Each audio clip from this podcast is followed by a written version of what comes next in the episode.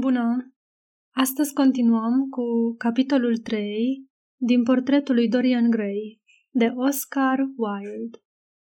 A doua zi, pe la 12 și jumătate, Lordul Henry Wotton a pornit din Curzon Street spre Albany pentru a-i face o vizită unchiului său, Lordul Fermor, un burlac jovial cu maniere cam necioplite, pe care apropiații îl socoteau egoist pentru că nu profitau cu, nu- cu nimic de pe urma lui, dar pe care societatea îl considera generos pentru că oferea mese celor care îl amuzau. Tatăl său fusese ambasador la Madrid, pe vremea când regina Isabela era tânără și când nimeni nu auzise de prim. Se retrăsese din serviciul diplomatic în urma unei capricioase indignări pentru că îi se refuzase postul de ambasador la Paris, pentru care se considera perfect îndreptățit prin originea lui, indolența lui, engleza corectă a depeșelor diplomatice, precum și prin neobișnuita lui sete de plăceri. Fiul său, care i-a fost secretar, a demisionat odată cu șeful său, hotărâre apreciată drept stupidă la vremea respectivă, și câteva luni mai târziu când a moștenit drepturile titlului, s-a dedicat uh, studiului serios al marii arte a aristocrației de a nu face absolut nimic. Avea două case spațioase în oraș, dar a preferat să locuiască în apartamente cu chirie pentru că îi se părea mai puțin complicat, iar mesele le lua de cele mai multe ori la club. S-a ocupat într-o oarecare măsură de minele lui de cărbuni din Midland, pretextând că această preocupare pentru o industrie murdară îi oferea unui gentleman avantajul de a putea să facă foc de lemne în sobele lui. Din punct de vedere politic, era Tory, cu excepția perioadelor când Torii erau la putere, și atunci îi înjura că sunt o bandă de radicali. Era un erou în ochii valetului său care îl teroriza și la rândul lui își teroriza majoritatea cunoștințelor. Numai Anglia ar fi putut produce asemenea specimen, dar el afirma într-una că țara se duce de râpă. Avea principii învechite și se puteau spune multe în legătură cu prejudecățile lui. Când a intrat, Lordul Henry l-a găsit pe unchiul său, înfășurat într-o haină groasă de vânătoare, fumând trabuc și bombănind deasupra ziarului The Times. Bună, Harry, i s-a adresat bătrânul gentleman. Ce vânt te aduce la ora asta matinală? Credeam că voi, tinerii dandy, nu vă sculați înainte de ora două și nu sunteți de văzut înainte de ora cinci. Am venit din pură afecțiune familială, te asigur, unchiule George. Numai că vreau să obțin ceva de la dumneata. Bani, presupun, a răspuns lordul Fermor cu o mutră seacă. Mă rog, stai jos și spunem despre ce-i vorba. Voi, tinerii de azi, vă imaginați că banii înseamnă totul. Da, a murmurat lordul Henry, dichisându-și butoniera hainei și, când îmbătrânim, constatăm că într-adevăr așa stau lucrurile, dar eu nu vreau bani. Numai oamenii care își plătesc datoriile au nevoie de bani, unchiule George.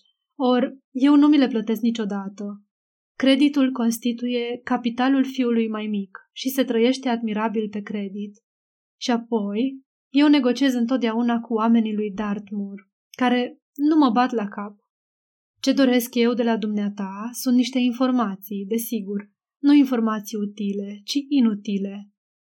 Mă rog, Harry, pot să spun tot ce se găsește într-un English Blue Book deși în ziua de azi indivizii ăia scriu o sumedenie de prostii.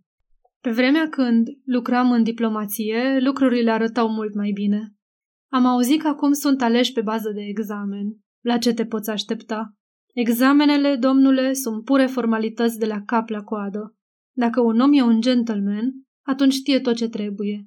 Și dacă nu e un gentleman, atunci tot ce știe îi dăunează.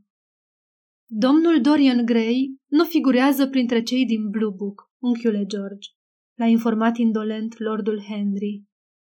Domnul Dorian Gray, cine e ăsta?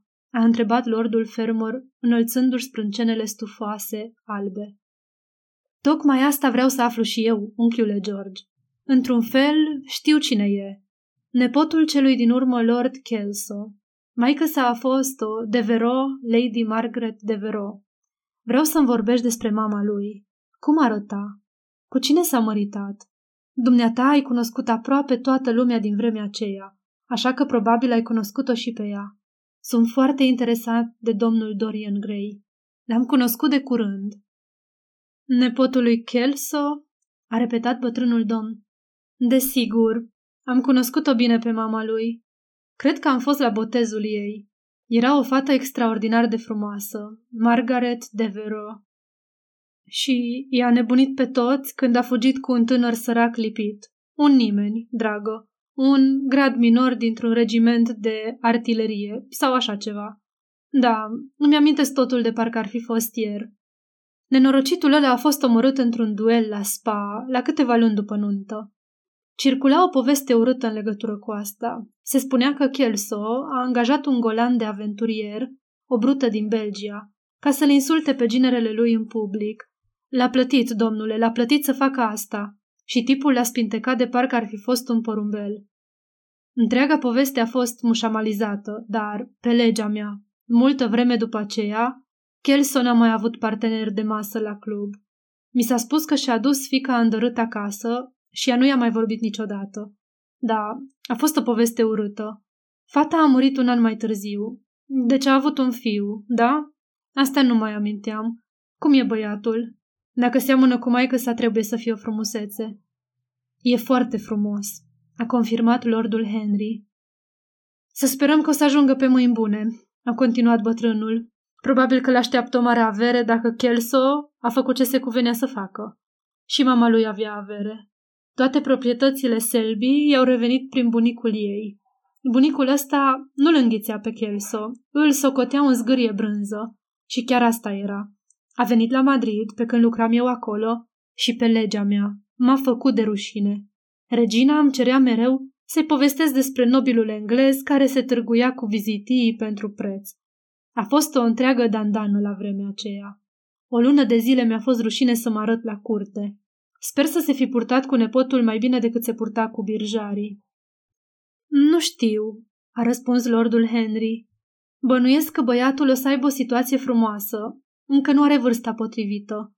Știu că deține proprietatea Selby. El mi-a spus-o.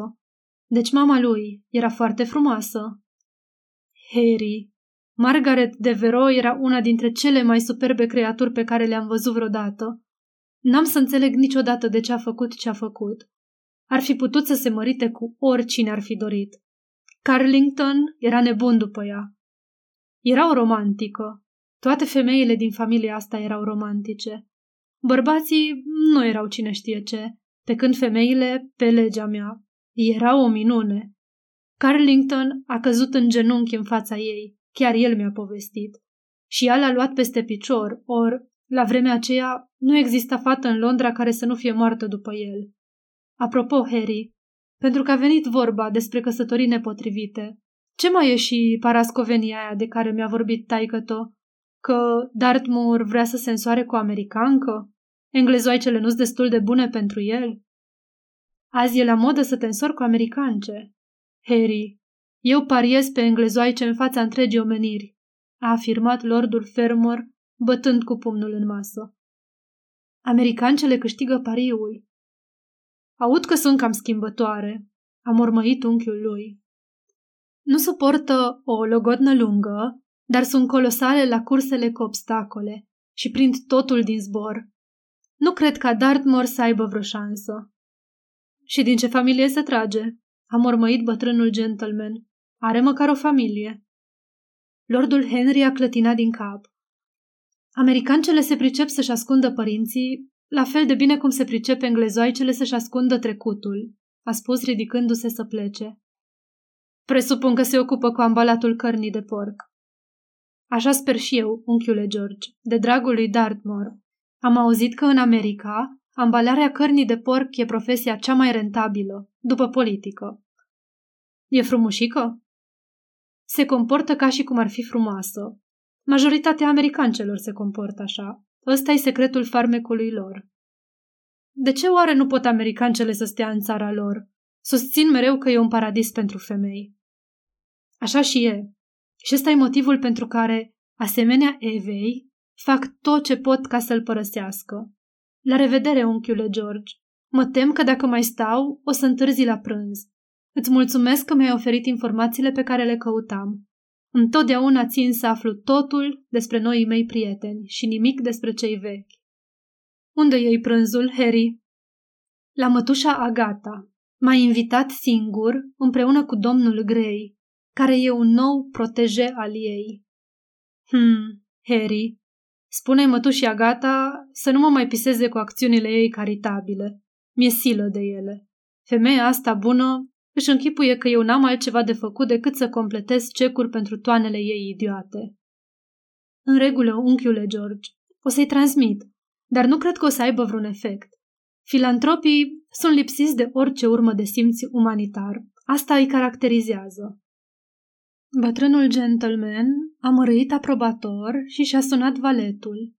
Lordul Henry a trecut pe sub arcadele joase și a ieșit în Burlington Street, după care și-a schimbat direcția, luând-o spre Berkeley Square.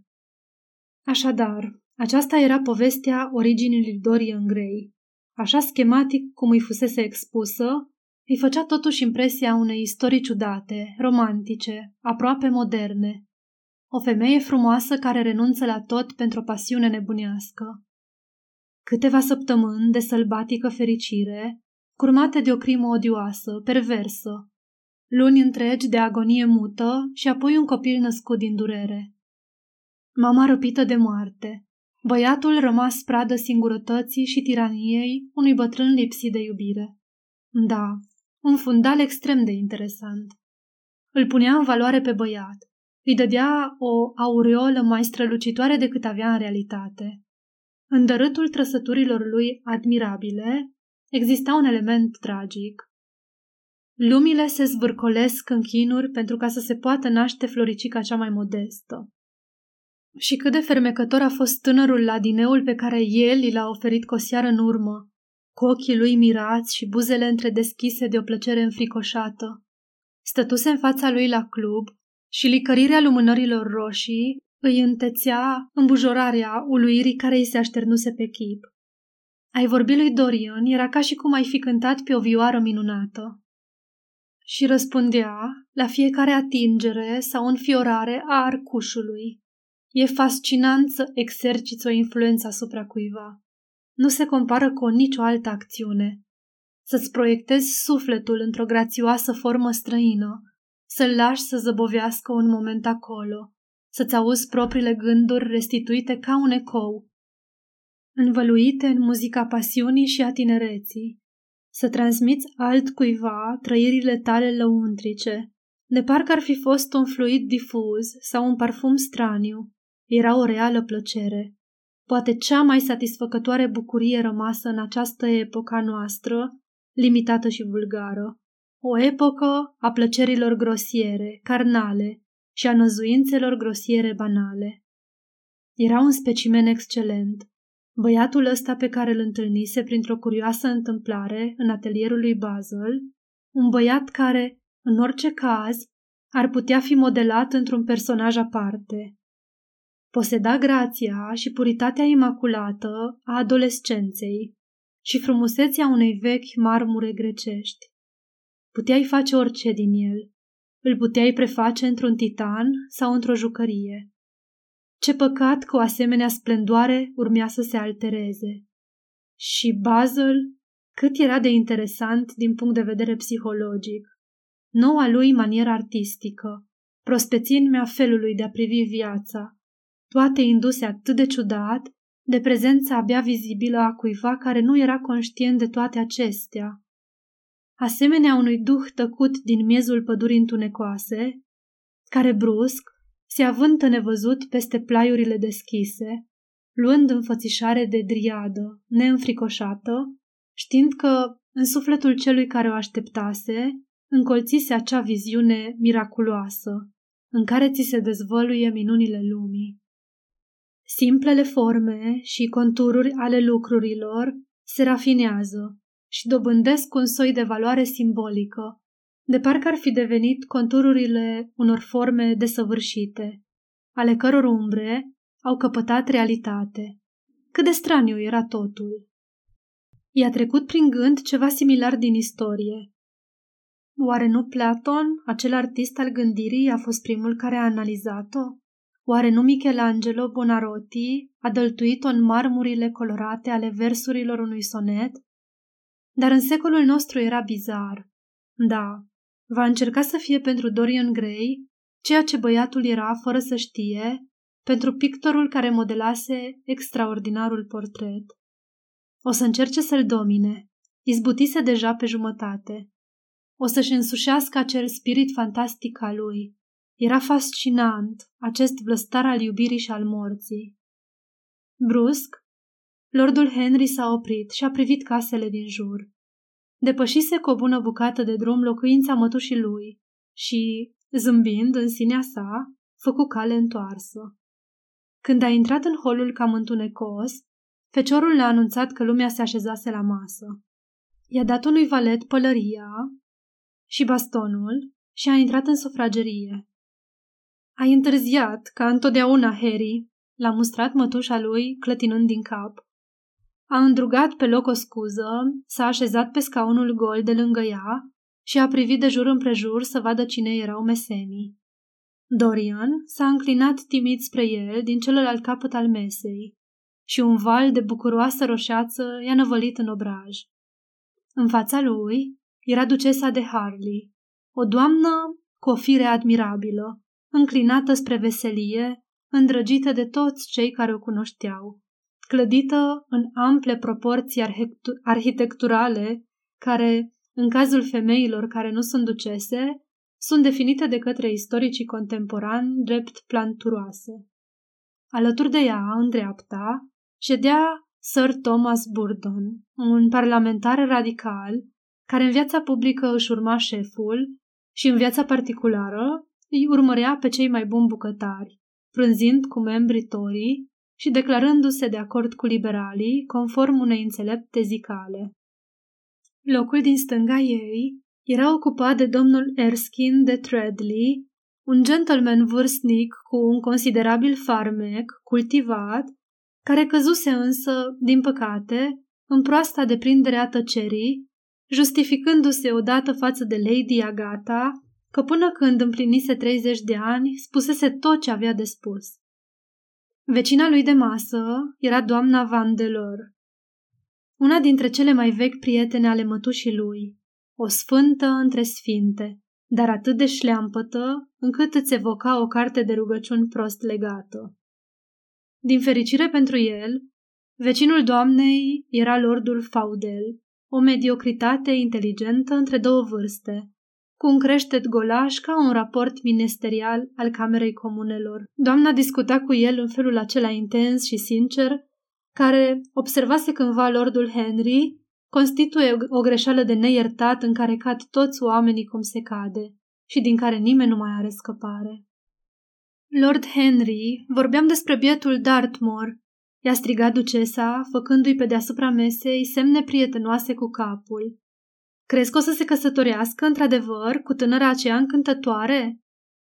Cred că ea a luat hotărârea să le ia de bărbat, ducesă. Ce îngrozitor! a exclamat Lady Agata. Ar trebui să intervină cineva, zău așa. Am aflat dintr-o sursă sigură că tatăl ei ține în America un magazin de galanterie, a rostit cu dispreț Sir Thomas Burdon. Unchiul meu sugera că se ocupă cu ambalarea cărnii de porc, Sir Thomas. Galanterie. Ce înseamnă galanterie în America? a întrebat ducesa, înălțându-și mâinile mari ca să-și exprime mirarea și accentuând verbul din fraza rostită. Proza americană, i-a răspuns lordul Henry, servindu-se cu o bucată de carne de prepeliță. Ducesa părea nedumerită. Nu-i da atenție, draga mea, i-a șoptit Lady Agata. Niciodată nu crede nimic din ce spune. Când a fost descoperită America, s-a declanșat parlamentarul radical și a început să înșire o avalanșă de date plicticoase. Asemenea tuturor celor care încearcă să epuizeze un subiect, reușea să epuizeze pe ascultători. Ducesa a oftat și și-a exercitat privilegiul ei de a întrerupe vorbitorul. Aș fi preferat să nu fi fost descoperită deloc, a exclamat. Zău așa, fetele noastre nu mai au azi nicio șansă. E o mare nedreptate. La urma urmei, e posibil ca America să nu fi fost descoperită, a intervenit domnul Erskine. Eu unul aș spune că a fost doar observată, detectată. O, dar i-am văzut pe unii dintre locuitorii ei, a afirmat pe un ton vag ducesa. Trebuie să recunosc că majoritatea sunt foarte arătoși și femeile se îmbracă bine. Își comandă rochile la Paris. Aș dori să-mi pot permite și eu lucrul ăsta. Se spune că atunci când mor, americancele bune se duc la Paris, a chicotit Sir Thomas, care avea un șifonier plin de haine provenite de la humor. Zău? Și americancele rele unde se duc când mor? a întrebat ducesa. Se duc în America, a murmurat lordul Henry. Sir Thomas s-a încruntat. Mi-e teamă că nepotul dumneavoastră are unele prejudecăți cu privire la această mare țară a afirmat el către Lady Agata. Eu am străbătut-o toată în mașini puse la dispoziție de directori, care, din punctul ăsta de vedere, sunt extrem de politicoși. Vă asigur că a fost o vizită cât se poate de instructivă. Și ca să fii instruit, trebuie numai decât să vizitezi Chicago? A întrebat domnul Erskine pe un ton plângăreț. Nu mă simt în stare de o asemenea călătorie. Sir Thomas a făcut un gest cu mâna. Domnul Erskine de Treadley are întreg mapomondul în biblioteca lui. Noi, oamenii practici, preferăm să vedem lucrurile, nu să citim despre ele. Americanii sunt un popor extrem de interesant, oameni absolut raționali. Cred că asta e caracteristica lor distinctivă. Da, domnule Erskine, sunt oameni raționali. Te asigur că nu urmăresc cai vers pe pereți. Ce oroare! a exclamat lordul Henry. Pot suporta forța brută, dar rațiunea brută e insuportabilă. Există ceva nedrept în folosirea ei, o lovitură sub centură dată intelectului. Nu te înțeleg, i-a spus Sir Thomas înroșindu-se. Ba, eu te înțeleg, Lord Henry, a murmurat domnul Erskine zâmbind.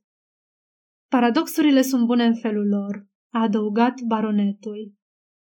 A fost un paradox? S-a mirat domnul Erskine. Nu cred, sau poate că a fost. Mă rog, paradoxurile sunt calea adevărului. Ca să testezi realitatea, trebuie să o vezi făcând echilibristică pe sârmă. Numai când adevărurile fac acrobații, le poți judeca. Vai de mine, s-a plâns Lady Agata. Ce probleme mai dezbateți voi, bărbații? Niciodată nu o să pot înțelege ce discutați. Harry, sunt supărată pe tine. De ce încerci să-l convingi pe drăguțul domn Dorian Gray să renunțe la acțiunile din East End? Te asigur că e de neprețuit. Oamenilor le-ar fi plăcut să-l audă cântând. Pentru că vreau să cânte pentru mine, i-a replicat lordul Henry zâmbind. Și îndreptându-și privirea spre celălalt capăt al mesei, a primit drept răspuns o privire luminoasă. Dar oamenii din Whitechapel sunt atât de nefericiți, a stăruit Lady Agata. Sunt gata să deplâng orice în afară de suferință, a răspuns lordul Henry ridicând din numeri. Nu o pot compătimi. E prea urâtă, prea odioasă, prea deprimantă. Simpatia asta modernă față de durere are o notă extrem de morbidă. Poți avea simpatii pentru culoare, pentru frumos, pentru dragostea de viață. Cu cât vorbești mai puțin despre suferințele vieții, cu atât mai bine.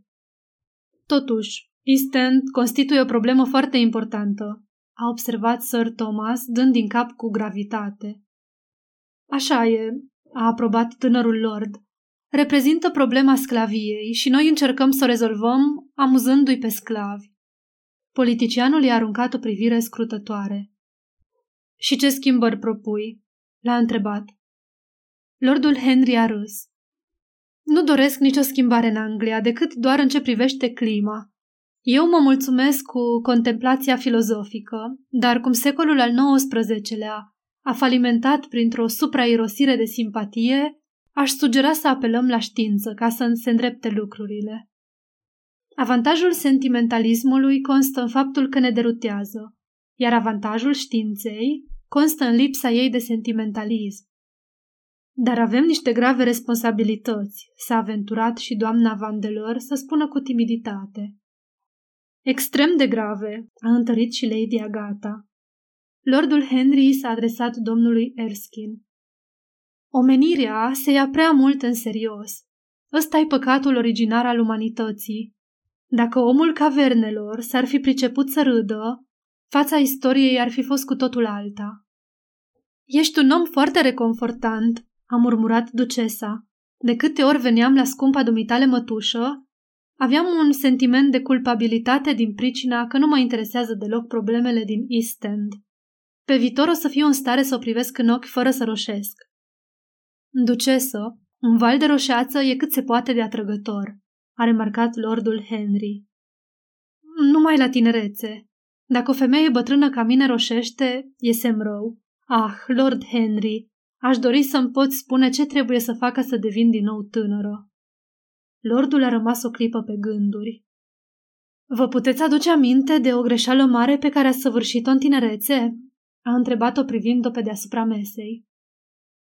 Mă tem că mi-amintesc de mai multe greșeli.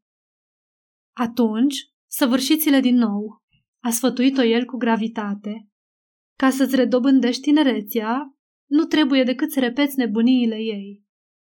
Ce teorie delicioasă, a exclamat ducesa. Trebuie să o pun în practică. E o teorie periculoasă, a comentat Sir Thomas cu buzele strânse. Lady Agata a clătinat din cap, dar nu s-a putut abține să nu se simtă amuzată. Domnul Erskine asculta. Da, a continuat lordul, ăsta e unul dintre marile secrete ale vieții.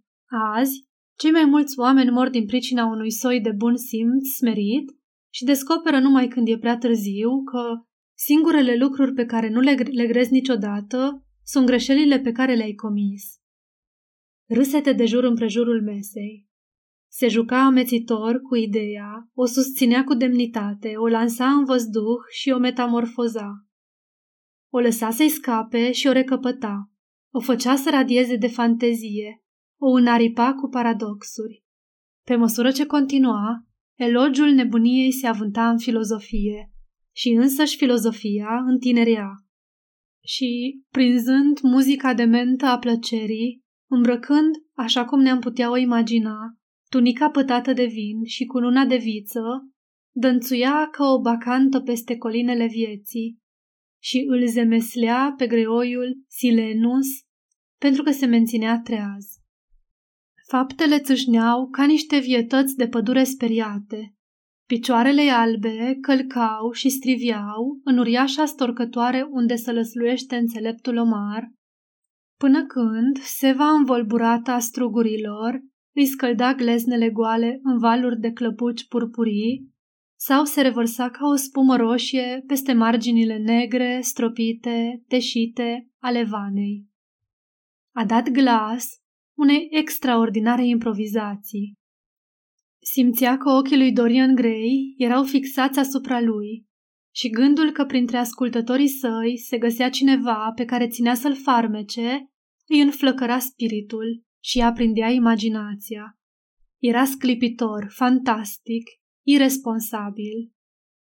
Auditorii erau vrăjiți și râdeau, urmărindu-i suflul torențial.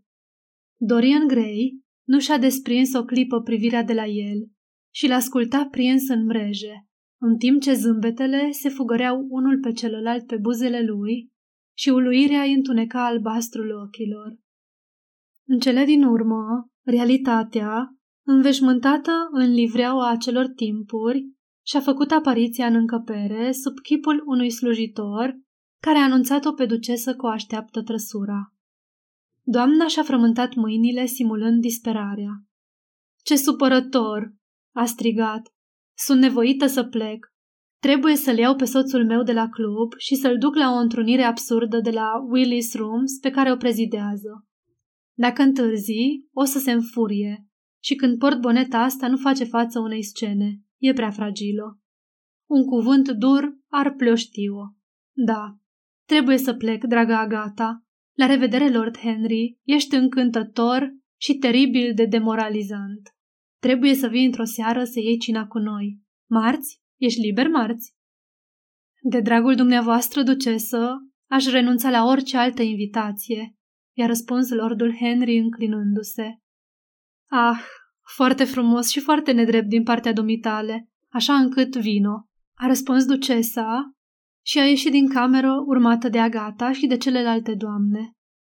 Când lordul Henry și-a reluat locul, domnul Erskine s-a mutat pe un scaun lângă el și și-a lăsat mâna pe brațul lui. Vorbești ca la carte, i-a declarat. De ce nu scrii o carte? Sunt prea îndrăgostit de lectura cărților pentru a dori să le scriu, domnule Erskine. Mi-ar plăcea să scriu un roman, un roman la fel de frumos și de ireal ca un covor persan. Dar în Anglia nu găsești public amator de literatură, un public care să citească altceva decât ziare, manuale de începători și enciclopedii. Dintre toate popoarele lumii, englezii gustă cel mai puțin frumusețea literaturii. Cred că ai dreptate, a răspuns domnul Erskine. Și eu am avut pe vremuri ambiții literare, dar le-am părăsit de mult. Și acum, dragul meu tânăr prieten, dacă îmi dai voie să te numesc așa, poți să te întreb dacă într-adevăr crezi tot ce ne-ai spus în timpul prânzului? Am uitat ce am spus. A fost chiar atât de îngrozitor? Absolut. Și dacă pățește ceva, draga noastră ducesă, dumneata o să porți toată răspunderea. Dar mi-ar plăcea să discut cu dumneata despre viață. Eu m-am născut într-o generație de oameni plicticoși. Cândva, când ai să te saturi de Londra, vino la Treadley și expunem teoriile dumitale despre filozofia plăcerii în fața unui admirabil vin de Burgundia, al cărui fericit posesor sunt. Aș fi încântat. O vizită la Treadley e un mare privilegiu. Înseamnă o gazdă perfectă și o bibliotecă perfectă. Pe care prezența dumitale o să le completeze, a răspuns bătrânul gentleman cu o plecăciune amabilă. Și acum trebuie să-mi au rămas bun de la admirabila dumitale mătușă. Trebuie să mă duc la Ateneum. E ora la care tragem un pui de somn acolo. Chiar toți, domnule Erskine? 40 dintre noi, în 40 de fotolii. Ne antrenăm în vederea înființării unei academii engleze de litere. Lordul Henry a râs și s-a ridicat.